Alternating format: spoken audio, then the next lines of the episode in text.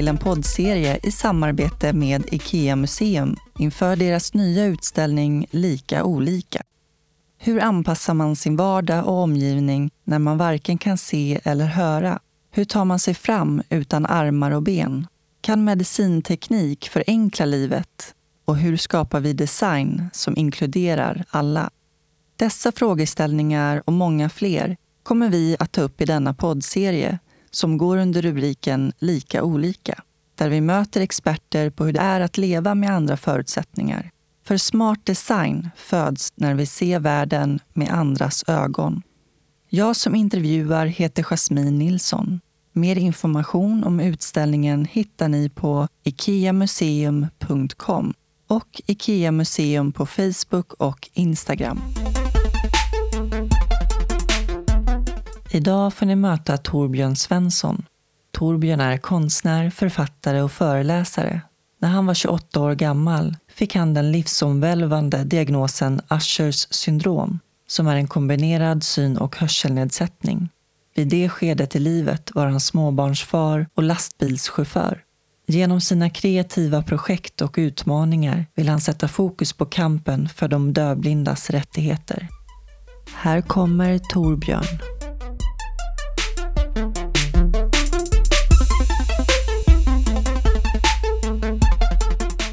Vad roligt. Ja. Var det mitt eh, hårstrå eller? Oh, din haka. Var det det som du kittlade lite så hade jag... Vad glad han låter. Han låter jätteglad. Underbart. Underbart. själv. Nu sitter vi äntligen här, Torbjörn. Jag åkte ifrån Stockholm och nu är vi på Sjöstugans hotell här i Älmhult Precis, precis. som är några minuter ifrån IKEA Museum där vi ska vara på invigningen imorgon för utställningen Lika olika. Helt underbart. Och tack för att jag får vara här. Ja, men tack för att du vill vara här. Självklarhet. Vi hade ju en fantastisk intervju förra gången och jag tycker Ja. att det här är så himla mysigt. Det Eh, tycker jag också. Återigen, skitkul att bli intervjuad av dig. För det, eh, Tack. Du borde ha mycket mer cred för dina intervjuförmågor. Men tack jag. Torbjörn, det värmer enormt mycket. Bra, då har vi rätt stämning för den här intervjun. precis. Ehm, vi ska berätta att du har tolkar med dig här också. Ja, just det. Jag har två stycken dövblindtolkar som sitter här bredvid mig ehm, och ser till att vi har den här intervjun på så smärtfritt sätt som möjligt. Och eh, till vänster om mig så har jag en tolk som heter Karin som eh, tecknar taktilt i min hand. Och snett bakom mig så har jag en tolk som heter Mona som ritar lite roliga signaler på min kropp som heter socialhaptisk kommunikation. Då visar hon precis nu att du log. Så att jag helt och hållet följer dina ansiktsrörelser, precis som en seende gör. Mm. Därför att du är dövblind. Stämmer bra. Senast jag kollade i alla fall. Ja. Men eh, jag tänker vi börjar med att presentera dig. Du är konstnär, författare, skribent och föreläsare. Det stämmer bra. Och det är väldigt konstigt att få höra de här sakerna tycker jag. För att jag har ju levt ett väldigt annorlunda liv innan. Och plötsligt idag sitter jag och blir intervjuad och eh, så får jag höra de här titlarna. Ja. Som kanske inte riktigt än hos mig har landat Nej, att jag, jag är det. idag så att säga. Det är en väldigt konstig känsla. Men äh, jätteroligt. Ja, det stämmer bra. Gör det. Det var därför jag började med konstnär, för jag vet att det inte riktigt har landat än. Trots att du nyligen haft utställning. Ja, det stämmer jättebra. Jag, em, jag skapar ju konst av gamla kasserade vita käppar. Det vill säga de här käpparna som blinda har när de tar sig fram. Och jag fick det liksom som en klar blixt från, från en himmel och blev inte frälst, det är väl väldigt konstigt ord att använda, men jag blev väldigt, väldigt övertygad om att jag behövde få skapa det som hände med min livsresa när jag fick dövblindhet mitt i livet. Ehm, och det här blev väldigt unikt och speciellt och nu plötsligt så fick jag då ha min absolut första utställning. Och det, ehm, jag ska säga det är jäkligt coolt. Eh, jag gillar det här uttrycket med att ehm, vara en underdog, alltså slå underifrån. Det är någonting som jag tror både du och jag lever med varje dag eftersom man räknar bort oss väldigt snabbt. Och då är det väldigt kul att få komma in på en arena som konsten och inte ha någon utbildning och inte haft något intresse alls överhuvudtaget och göra någonting som bara sker inom sig och plötsligt så hamnar man i en situation där man där man wow, folk kommer och kollar på det man gör. Och det är riktigt, riktigt häftigt. Är det. Hur kändes det när du fick visa upp dina alster där? Vad fick du för respons? Det har varit en väldigt bra respons och för mig så har jag rätt så snabbt insett att den resa som jag går igenom gör väldigt, väldigt många andra också. Eh, så den konsten jag skapar, den är ju inte vacker för fem öre. Det kan, kan man ju lugnt hoppa på. Estetiskt är den inte. Men för mig handlar det om budskap och för mig handlar det om att eh, illustrera vad som händer. Och det som är så himla coolt, att de här största bitarna som man hamnar i när man får dövblindhet i vårt svenska samhälle, som, som utanförskap till exempel, det finns ju jättemycket i vårt samhälle redan. Mm. behöver du inte ha dövblindhet för att hamna i den situationen att man känner sig utanför, utan det är ju en liksom rätt stark känsla inom en att behöva vara närvarande och delaktig. Så att det är väldigt um, coolt att jag når ut på de här bitarna och, och, att jag får den responsen som jag får. Nu vid senaste tillfället så var det en kvinna som kom dit och tittade på mina konstverk på den här utställningen och började gråta vid varje konstverk. Um, och till slut så blev man lite så här, men jag måste nu gå fram och prata och säga lite hej. Så, så jag gick fram, då berättade hon för mig att hon hade fått en hjärntumör. Uh, och hon förlorat hörseln på ena sidan och det här hade påverkat henne jättemycket.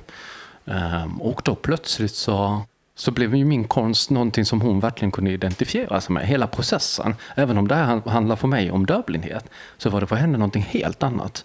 Och samtidigt så kunde hon känna igen sig i processen. Och det tycker jag är så himla cool. Och sen kommer då en massa ungar dit och kollar och tycker de är skitcoola och känner igen helt andra grejer i de här sakerna. Det första konstverket jag gjorde, Köpmonstret, är ju då en väldigt cool figur och väldigt uppskattad bland barn. Och det är liksom så himla häftigt att det inte behöver vara rent heller, utan det handlar om så mycket mm. upplevelse.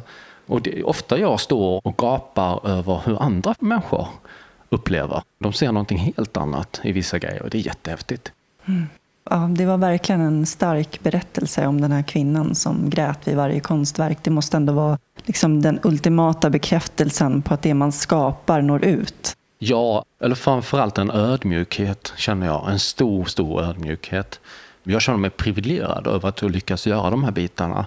Och jag försöker alltid se, ehm, se det från det perspektivet. Det här handlar om väldigt stora saker och ting. Och att inte liksom neglera den biten. Samtidigt som man inte får lov att ta sig själv på för stort allvar heller. Det är jätteviktigt. Mm. Så att um, det är liksom en hårfin balans där och framförallt eh, det folk upplever måste jag alltid visa hänsyn och respekt till. För det, för det är ju deras upplevelser och det är deras resor som blandas in i detta. Mm. Så det är väldigt häftigt. Mm. Det är väldigt coolt. Det är en ödmjukhet, det är en gåshud. Jag får kommentarer ibland som är helt eh, enormt häftiga att få mm. uppleva.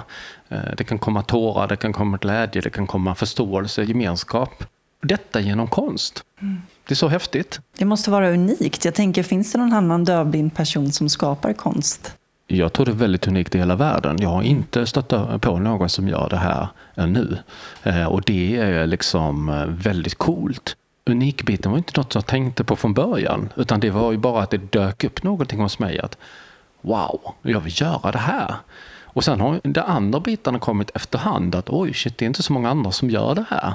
Eh, och sen insett att det är ingen annan som gör det här. Och då blir det liksom jättekult i efterhand. Men ursprungsbiten var inte det. Ursprungsbiten var bara, jag vill börja skapa. Bara det, rakt upp och ner.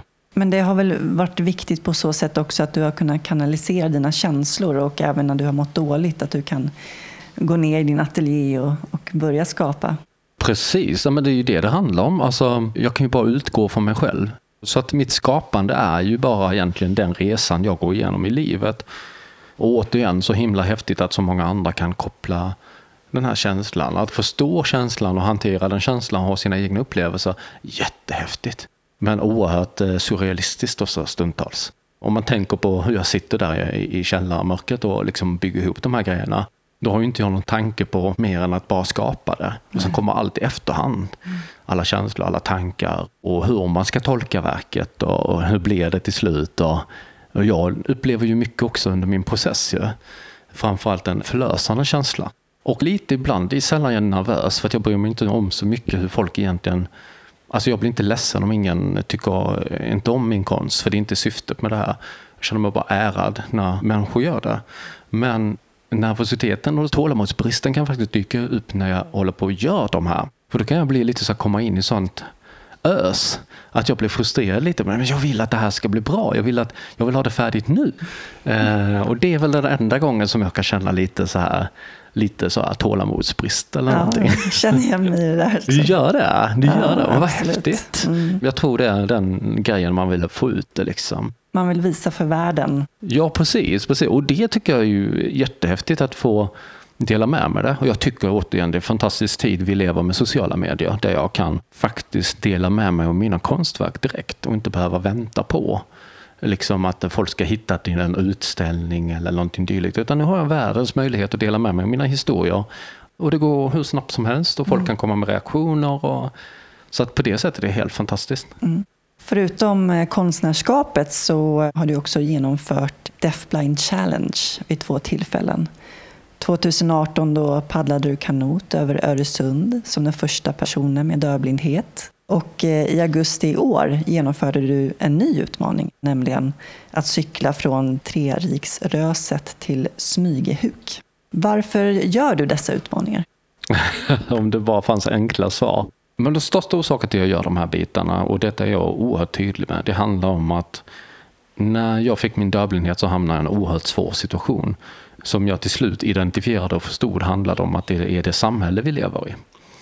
Och då eh, har jag försökt med väldigt, väldigt många olika sätt att försöka uppmärksamma detta och förändra detta.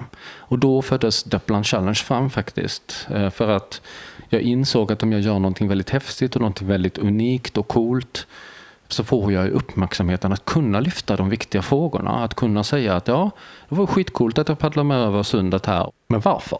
Och där såg jag att folk kunde ställa sig frågan om varför gör du detta? Och, och, jag kan berätta om min situation via något väldigt positivt och häftigt. Så det kände jag var en fantastiskt bra, positiv bit för mig. Så där i finns min eh, drivkraft att göra de här bitarna. Och då blev ju eh, paddlingen blev ju en häftig bit att göra och sen upptäckte jag att det fanns någonting annat. Och det är att jag ville göra det här större, för jag tyckte inte att resultatet blev tillräckligt bra det hände ju egentligen ingenting stort eller någonting om att förändra vår situation. Och nej, jag insåg att det blev väldigt lokalt att göra det i Helsingborg. Och då tänkte jag att nej, men då gör vi det här ännu större. Så då hittade jag på den tokiga idén att cykla då genom hela Sverige. Och tokig idé är det ju verkligen, men otroligt roligt. Eh, även om det var sanslöst tufft och eh, utmanande. Det samhälle vi lever i idag har också sina utmaningar därför vi blir mer och mer apatiska i teknikens framsteg och eh, våra liv idag.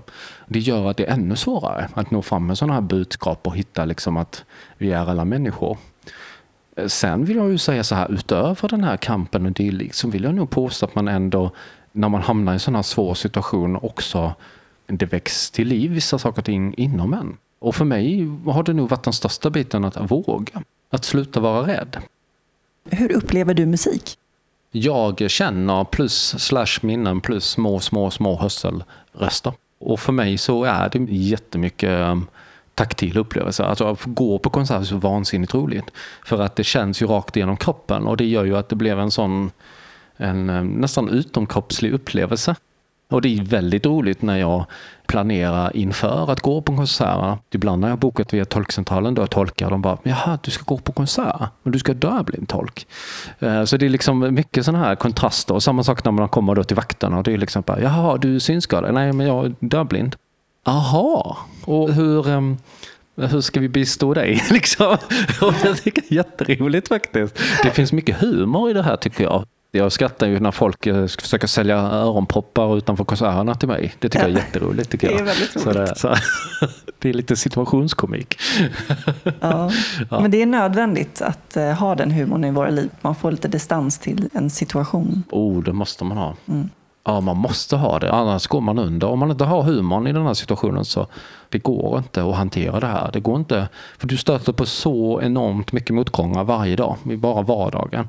Så att om man inte klarar av att ha det lite roligt på folks bekostnad så blir livet skit faktiskt. Ja. Så det är jätteviktigt att ha den här. Och jag tror det är ju, alla har humor som behöver överleva tuffa situationer. Alltså, du har säkert in, ja du brukar ju slänga ur dig lite grejer så ja. jag tror säkert folk blir lite så här ställda när du säger vissa saker och ting. Ja. Eh, och de bara, ska jag skratta? Jag vågar inte skratta. Det är, oh, för pinsamt det här blir. Och det är jätteroligt. Det är underbart. Känner man att man lever. Ja men faktiskt. Vi har ju liksom ramar i livet. Om vi möter en polis så vet vi hur vi ska bete oss för en, en polis. Om vi möter en dansare som i ditt fall, då ställer man de här frågorna. Typ, gör det inte ont att stå på tårna? Eller sådana här grejer. De kommer som standardgrejer.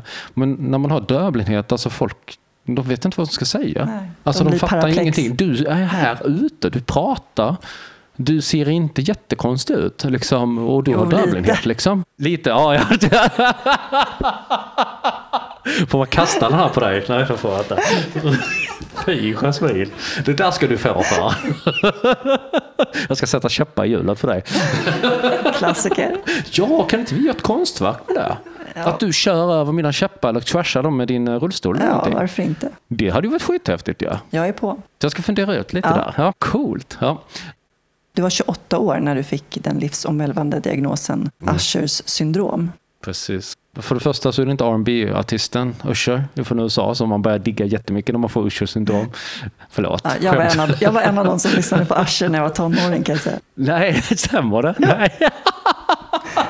Vad roligt. Du, ja, great mind thinks alike brukar jag säga. Eh, nej, om jag ska vara seriös, vad som hände? Nej, men jag fick alltså min eh, diagnos eh, dövblindhet när jag var 28. Jag hade ju det tidigare, men jag visste inte om det. Och det är ju två stycken delar i det här. Vi är ju hörseln och det är synen. Och synen är då eh, drabbas av en ögonsjukdom som heter retinitisk pigmentosa som långsamt äter upp min syn. Och det här har pågått ända sedan barnsben. Men det dröjde tills jag var 28 år gammal och konstaterade att jag hade då den här grava synnedsättningen. Och det här fallet då när jag eh, får beskedet så har jag ett synfält som är som en toarulle. Och jag är yrkesverksam som lastbilschaufför och kör motorcykel.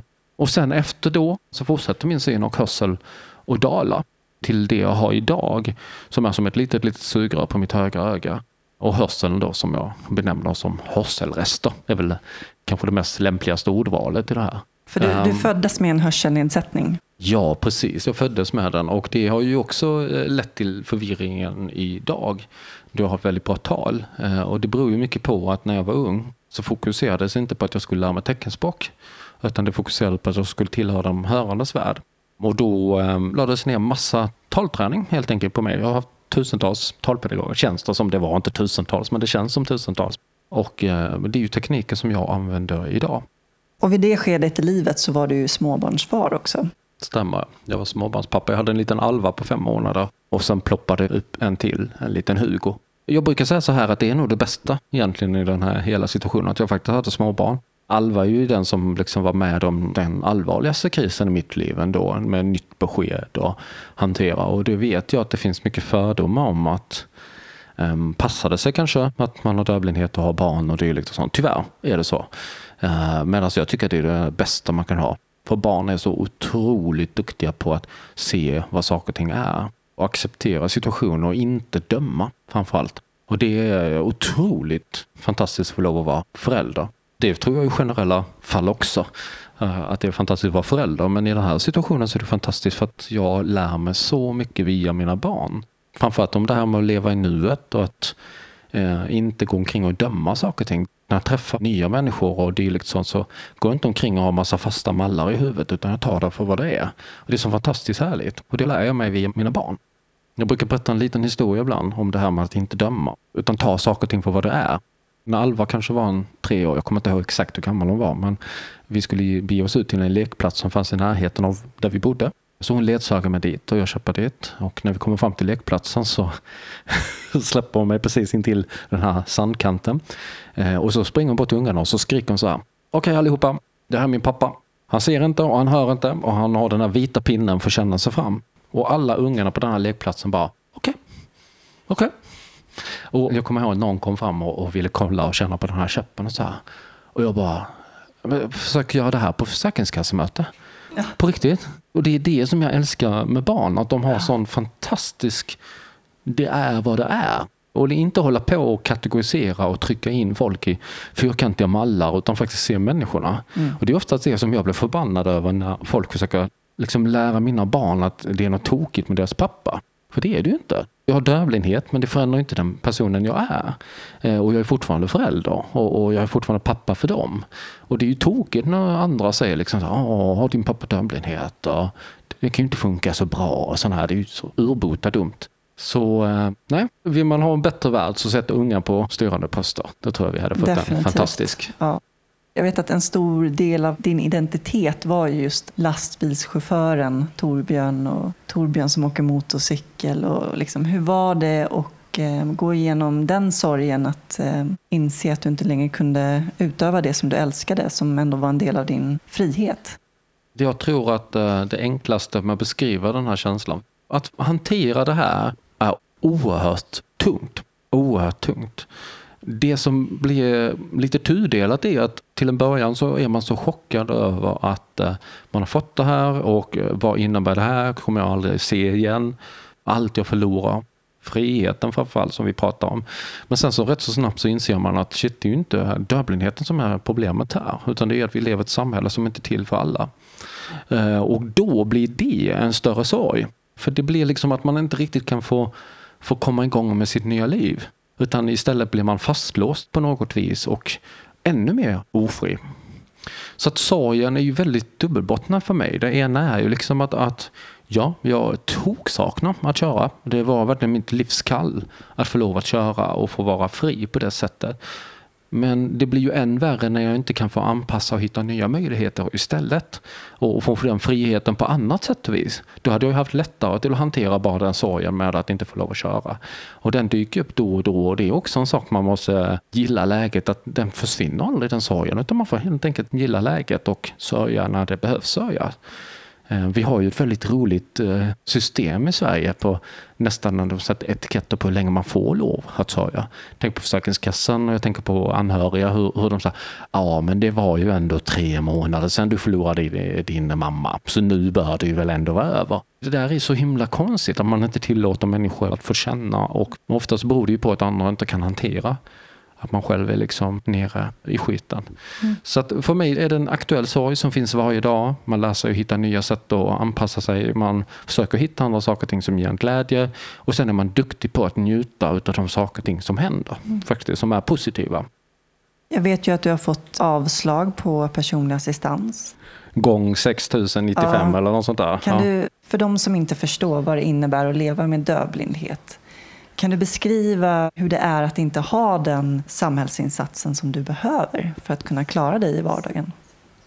För det första så känner man sig värdelös. Det är ju den största, jobbigaste biten i det hela. Att få hem ett avslag på det viset, oavsett om det handlar om assistans eller tolkar eller vad det nu än är, så är det alltid ett hårt slag. För det är som att någon sitter mitt emot mig och säger och pekar på mig. Du får inte lov att leva ditt liv. Du får inte lov. Vi tycker att det är viktigare att att spara de pengarna. Vi tycker det är oviktigt det du har. Ditt liv är inte värt på det viset. Så det är alltid den absolut tyngsta saken för mig att hantera. Eh, och det är skitsvårt och jag önskar att, att alla fick leva med någon typ av funktionsvariation i ett år och gå igenom systemet och få känna den här känslan utav att dels bli lägre värderad i samhället och utstå väldigt tuffa och svåra saker och ting och väldigt kränkande behandling. Eh, och, och sen få liksom acceptera att samtidigt leva med det som man faktiskt har fått. Så att man inte, man får inte riktigt möjligheten att utveckla de positiva delarna. För det finns faktiskt positiva delar. Jag vill tacka min dövblindhet för att jag framförallt får en helt annan livsåskådning och fått lärdomar som jag kanske aldrig annars hade fått i mitt liv. Så jag faktiskt idag kan välja att prioritera viktiga saker som jag tycker är viktiga. Jag vill vara tydlig med den biten. Och det som är så himla tragiskt är att det är så många avslag. Vi lever i ett samhälle nu idag som väljer att inte inkludera alla. Som väljer att alla ska inte ha samma värde och det är alltid så fruktansvärt jobbigt. Och det jag tycker är jobbigt på två sätt. Det är att det ena är att man får avslag, att myndigheter och system är byggda på det viset att man inte ska få hjälpen på det sättet. Men också att det är så tyst om det. Det är otroligt jobbigt att det är så himla tyst från allmänhet om att människor far väldigt illa i det här landet. Det kan jag också tycka är väldigt eh, jobbigt att hantera ibland. Men om jag säger mm. så här istället. Politiker och tjänstemän och dylikt vet ju om vad problemen är. Men det finns ju lösningar. Det är ju det här som är det dummaste någonsin. Det finns ju lösningar. Människor behöver personlig assistans. Människor behöver dövblindtolkar och tolkar. Alltså lösningen finns där, så det är det här som är ännu mer horribel. Det är liksom inte bara så att det finns ett problem som ingen kan lösa, utan det går att lösa det här och det tycker jag är jättekonstigt att man inte bara kan fixa. Och det här vill jag lyfta liksom. Så när jag är delaktig, som när jag har bra dövblindtolkar som är rättsstöd, då kan jag ge tillbaka till samhället så himla mycket. Och det här är ju en förlust för samhället att det finns oerhört starka och coola individer Jasmine Nilsson för nämna en, som kan ge tillbaka till samhället så fantastiskt mycket tack vare de upplevelser man har fått gå igenom. Och det, jag skulle jättegärna vilja se dig som statsminister. Det hade varit så jävla coolt. Rodnar hon nu? Gör hon det? Bra, bra. Du är så svensk Jasmine, det vet du. Skruvar också på sig, helt underbart.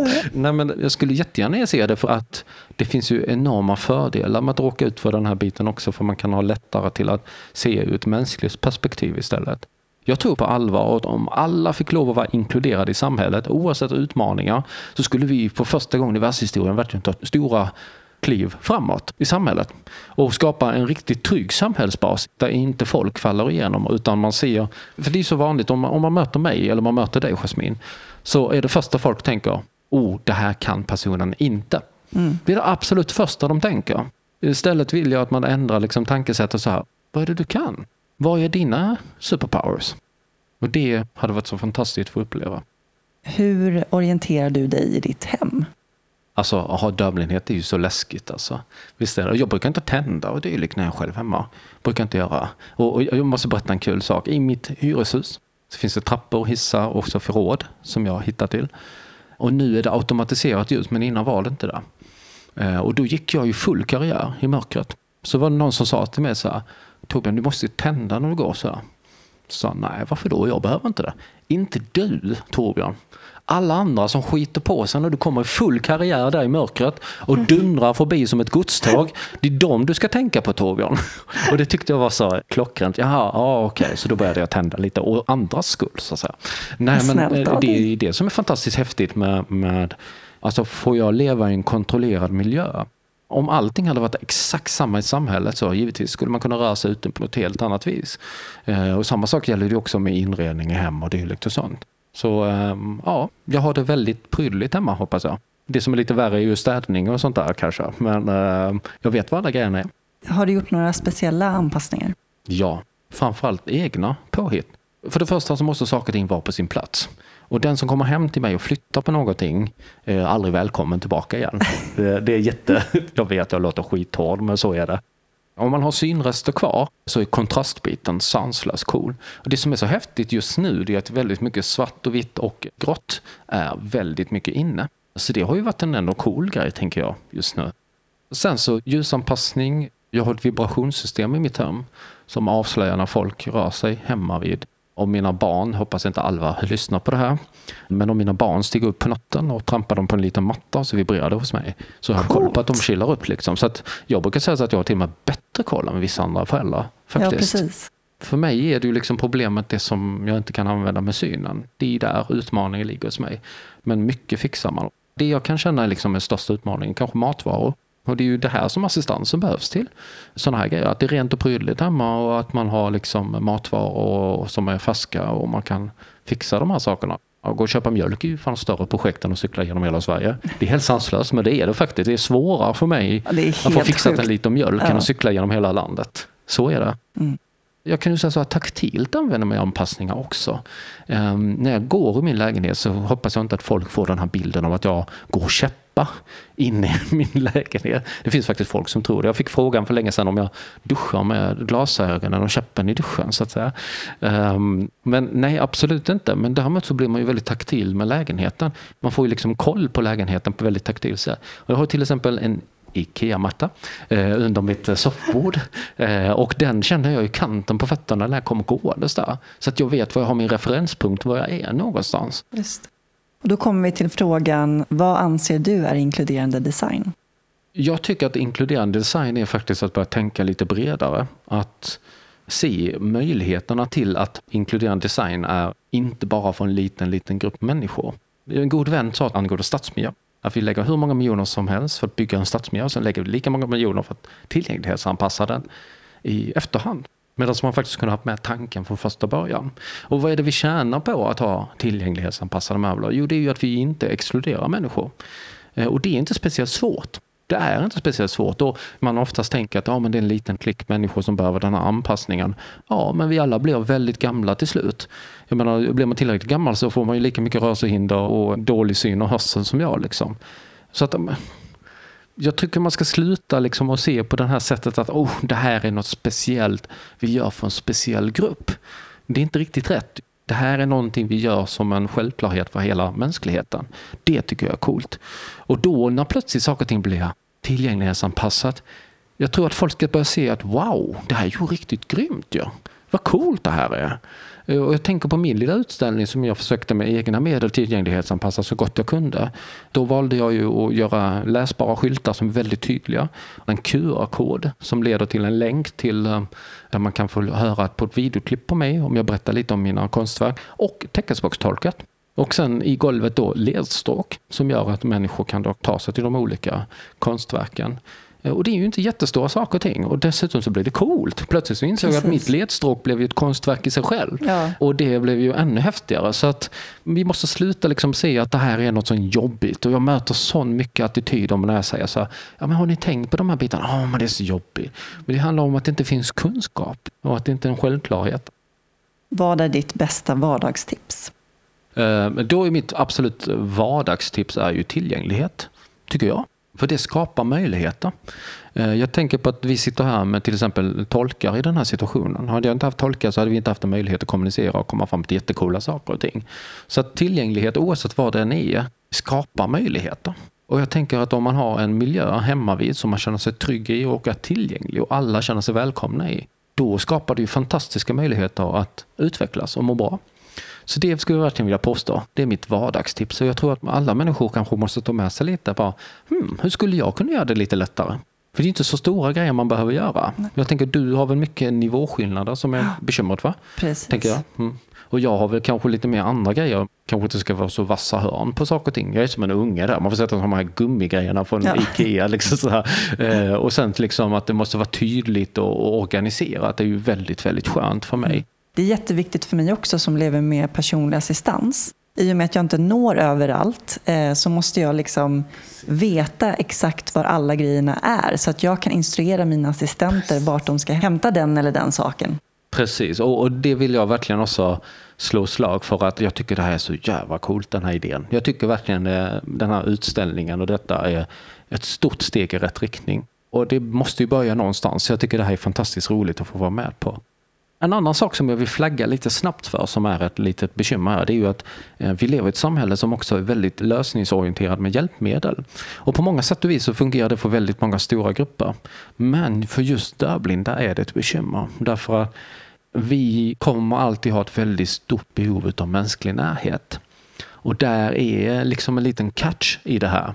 Att skulle man ge en person med dövblindhet full tillgång till samhället men aldrig få träffa en människa så dör man inombords på ett annat vis också. För man behöver den här mänskliga närheten, den här kommunikationen, den här värmen. Men en vardag som är tillgänglig är ändå fantastisk. Och det som jag tycker är fantastiskt idag är att väldigt många läser teckenspråk. Många lär sig handalfabetet och dylikt och plötsligt så står man så är det någon som liksom kan bokstavera. Jag, vet, jag märkte, jag skulle åka buss i Norrland för ett tag sedan och när jag hoppar på bussen så bara kommer någon fram och lägger handen på min axel och börjar bokstavera min hand. Och det visade sig vara en tjej som då hade pluggat bara teckenspråk lite och hade sett mig på något tv-program och visste mycket väl vem jag var. Skitcool! Då fick jag under min lilla bussresa där kontakt med en mänsklig närvaro ja, och för möjligheter. Liksom. Så att, att den kontakten blir så otroligt betydelsefull. Oh ja, alltså det är det här som jag menar så är viktigt att sätta sig in i andra situationer också. För det är oerhört intensivt att inte få vara en del utav alla andra. Vi har ju olika utmaningar. Och det är ju lite det här som det handlar om, att om vi skapar tillgänglighet och skapar förståelse eh, så kommer människorna kunna komma fram. Och då händer det coola grejer, kan jag lova. Vad skulle du inte klara dig utan? Människor. Dövblindtolkar. Och det är ju verkligen så dövblindorienterat det här. Jag tror att alla behöver ju mänskliga kontakter, alla behöver ju må bra, känna sig sedda och vara en gemenskap. Säger man så här, vad skulle jag inte klara mig utan i vardagen? Förutom den mänskliga aspekten som är oerhört stor, oerhört stor för mig. Uh, nej men det är väl de här finurliga små sakerna. Min vita käpp är ju en, en oerhört trogen vän. Därför att den signalerar så mycket och samtidigt hjälper mig så himla mycket. Du skulle inte Ikea kunna bygga ett skitsnyggt käppställ? Det hade varit jättehäftigt. Det hade varit så läckert att liksom kunna hänga det på ett snyggt sätt. Och... Jättebra tips att ge till designers. Det ska vi föra vidare. Ja, man kan ju ha en käppställ som passar både till vanliga gåkäppar och till vita käppar och lite sådär. Du kanske ska designa det i samarbete med Ikea? Wow, ja men det absolut. Det hade varit så häftigt. Så här. Då vill jag, om den hamnar i Ikea-varuhuset så måste den få lov att heta Torbjörn. Såklart. Jag. Ja, ja men vad häftigt. Mm. Käppställe Torbjörn. Mm. Gud. Härlig intervju detta ja. Ja, det känns väldigt bra och avslappnat. Jag har några um, antingen eller-frågor också. Ja. Lägenhet eller hus? Om jag får lov att välja så hus utan tvekan. Stad eller landsbygd? Får man just två saker? Ja. Stad för tillgänglighet eller närhet till saker och ting. Men landet för inre frid. Spartanskt eller bohemiskt? Spartanskt. Med knäppa konstiga konstverk lite varstans. Men annars ja, spartansk. Ja. Jag tycker det är jätteskönt faktiskt. Framförallt ur städsynpunkt faktiskt. Jag Och, förstår det. ja. Målningar eller fotografier? Och jag älskar ju fotografi. Jag gör vad du ler nu, ja det ska jag tänka mig. Um, jag, nej, men jag älskar fotografi därför att fotografi är så fantastiskt på att bli tidlöst. Och det tycker jag är så himla häftigt. Men målning tillhör ju skapande. Så att eh, jag tycker att det är väldigt svårt att välja ett av dem. Så jag säger båda. Lyx eller budget? Budget, för i budgeten finns lyxen. Bra svar. Tack, tack. Målat eller tapet? Målat vilken dag som helst. Trend eller rustikt? Jag säger personligt på den frågan, därför trend är inte... Jag är lite anti massorna. Gillar unikum, gör jag. Att gå in i någonting som är väldigt trendigt, vet kan man gå in i exakt samma sak tusen andra ställen. Man går in i någonting som är inrett efter um, personen som bor där, det är ju magiskt. Då blir man verkligen inbjuden till ett hem som inte är liksom trendigt utan det handlar om personen som bor där. Och det tycker jag är så jäkla coolt. Design eller funktion? Båda två. För att när man hamnar i den här hjälpmedelsvärlden som man hamnar i, det är ju så fula saker. Det är liksom så här landstingsbeige och vit. Fruktansvärt färg. Och det kan jag tycka är så sorgligt för att det blir liksom väldigt tydligt att man inte kan få lov att vara cool när man har en funktionsvariation. Du får vara en individ. Nej, precis. precis. Och jag vet att den första klockan jag köpte som var anpassad var ju en klocka från USA som eh, var en taktil klocka som var jättesnygg. Jag får jättemycket kommentarer om det. Jag fixade ett brett, häftigt läderband. Snyggt. Like it. Och det tycker jag är jätteviktigt. Det är ju liksom också att man ska inte tappa sin stil heller. Man vill ju ha sitt sätt att uttrycka sig och där är ju landstingshjälpmedel fruktansvärt tråkiga. För de ser ju bara rent krasst vad är funktionellt. Och vi människor fungerar ju inte så. Vi har använt konst hela livet sedan vi började liksom rita i grottor för massa tusen år sedan. Så är det ju viktigt för oss att uttrycka sig med olika stilar. Liksom. Eh, Och jag tänker att många designers kanske skulle behöva umgås lite med personer med funktionsvariationer. Jag möter det här ofta, att hörande och seende till exempel i mitt fall bestämmer vad jag ska ha för hjälpmedel. Vilket är helt tokigt. Det är mycket lättare att fråga mig, vad behöver du? Liksom? Och då kan jag hjälpa till med den biten som faktiskt grejer som jag kan ha användning för. Precis. Ja. Jag skulle vilja ha en metal-käpp. Skulle vi ha. En Ja, hårdrock-vit grymt. käpp. Liksom, som liksom samtidigt syns tydligt men är så liksom Ja. svart som natten. Liksom. Jättehäftigt. Tack så jättemycket Torbjörn för att du delade med dig av ditt liv och dina erfarenheter och din kunskap som är jätteviktig att sprida till allmänheten. Tack så mycket Jasmine. Det var skitroligt detta. Grymt kul. Alltid kul. Helt underbart.